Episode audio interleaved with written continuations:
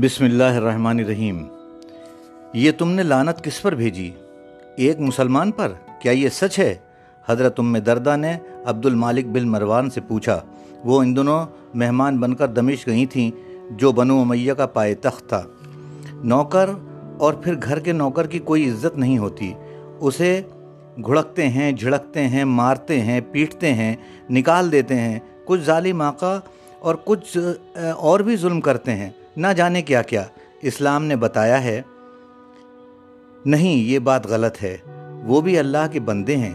ان کا بھی اسی طرح خیال رکھو جس طرح تم اپنا خیال رکھتے ہو۔ خود جو کھاؤ انہیں کھلاؤ، خود جو پہنو انہیں پہناؤ۔ ان کی مجبوری سے فائدہ اٹھا کر انہیں حقیر اور ذلیل نہ کرو۔ اسلام سے پہلے عہد جالیت میں جزیر نما عرب میں خادم یا نوکر جانوروں سے بدتر سمجھے جاتے تھے۔ یونان اپنی ترقی کے اعلیٰ ترین دور میں بھی خادموں کو کیڑے مکوڑوں سے زیادہ نہیں سمجھتا تھا۔ گھریلو ملازم ہی نہیں، کاشتکار، مزدور، چھوٹے موٹے تاجر، غریب غربہ عوام، سب کے سب یونان میں انصاف اور عزت سے محروم تھے۔ اور ان سے بڑا انسانیت سوچ سلوک کیا جاتا تھا۔ ہندوستان کی تاریخ گواہ ہے کہ وہاں عوام کو شودر قرار دیا گیا یعنی ملعون۔ یہ لوگ ویدوں اور پرانوں کو چھونا ایک طرف، ان کے اشلوک بھی نہ سن سکتے تھے۔ اگر غلطی سے یہ لوگ کسی ایسی جگہ پہنچ جاتے جہاں بھجنوں کا پاٹ ہو رہا ہوتا، تو ان کے کانوں میں سیسا پگھلا کر ڈال دیا جاتا تھا۔ یہ لوگ اپنے آقاؤں کو چھو بھی نہیں سکتے تھے۔ ان کا سایہ رسوئی پر پڑ جاتا تو روٹی پھینک دی جاتی۔ ذات پات کی یہ تفریق آج بھی باقی ہے۔ اس دور میں بھی کوئی برہمن، کوئی کھتری کسی شودر کے ہاتھ کا چھوا کھا، کھاتا پیتا نہیں ہے۔ اس کے ساتھ اٹھتا بیٹھتا نہیں، اسے اپنے مندروں کے قریب آنے نہیں دیتا۔ امریکہ، افریقہ اور یورپ کے بعض حصوں میں آج کل بھی رنگ و نسل کا یہ امتیاز برتا جاتا ہے۔ ابھی حال کا واقعہ لوگوں کو معلوم ہوگا امریکہ میں کیا ہوا۔ یہ بات انسانوں کو زیب نہیں دیتی۔ اسلام نے طاقت کے پندار اور نفرت کے اس جذبے کو توڑ دیا۔ اور بتایا کہ سب انسان آپس میں بھائی بھائی ہیں۔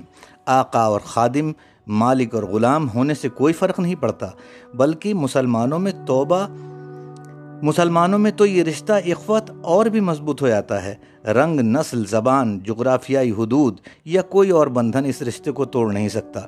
حضرت ام دردہ، بڑھاپے کے زمانے میں ایک بار عبد المالک بن منوار، مروان کی مہمان بنی۔ راتیں عبادت میں گزرتی تھیں، ایک رات انہیں انہوں نے سنا کہ عبد المالک زور زور سے کسی کو آواز دے رہا ہے۔ شاید وہ نیند سے جاگا تھا۔ حکمران وقت کی حیثیت سے عبد المالک بڑا سخت مزاج اور اکھڑ واقع ہوا تھا۔ ویسے تھا وہ بڑا علم والا۔ نہ جانے کیا ضرورت پڑی کہ اس نے اپنے ملازم کو آواز دی۔ اس کے آنے میں دیر ہوئی تو عبد المالک نے غصے میں اپنے خادم پر لانت بھیجی۔ وہ حکمران وقت تھا۔ اس کے غصے کو کون روک سکتا تھا؟ غصہ آتا ہے تو ہم لوگ بھی بڑی آسانی سے ایک دوسرے پر لانت بھیجتے ہیں۔ کبھی زبان سے، کبھی ہاتھ کے اشارے سے۔ بعض اسے محض مذاق سمجھتے ہیں اور اس کی لانت کا صحیح اندازہ نہیں رکھتے۔ حکم ہے کہ ایک مسلمان دوسرے پر کبھی لانت نہ بھیجے۔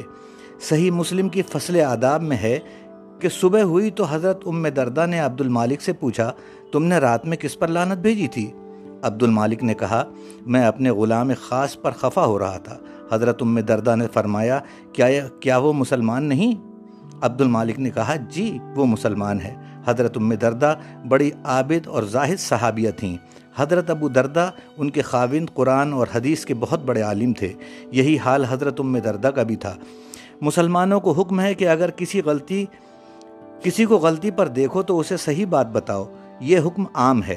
بڑے چھوٹے کی اس میں کوئی تمیز نہیں، بس اصلاح کی یہ کوشش حکمت اور دانائی کے ساتھ ہونا چاہیے۔ چنانچہ حضرت ام دردہ نے عبد المالک کو ٹوکا، ذرا ذرا بھی اس بات کی پرواہ نہ کی کہ وہ حکمران وقت ہے۔ فرمایا کہ شاید تمہیں یاد نہیں رہا کہ ہمارے نبی پاک صلی اللہ تعالیٰ علیہ وسلم نے ہمیں اس بات کو روکا ہے۔ آپ رسول اللہ صلی اللہ علیہ وسلم کے ارشاد مبارک کا مطلب ہے کہ کسی مسلمان پر لانت بھیجنے والا قیامت کے دن میری شفاعت کا مستحق نہیں ہوگا۔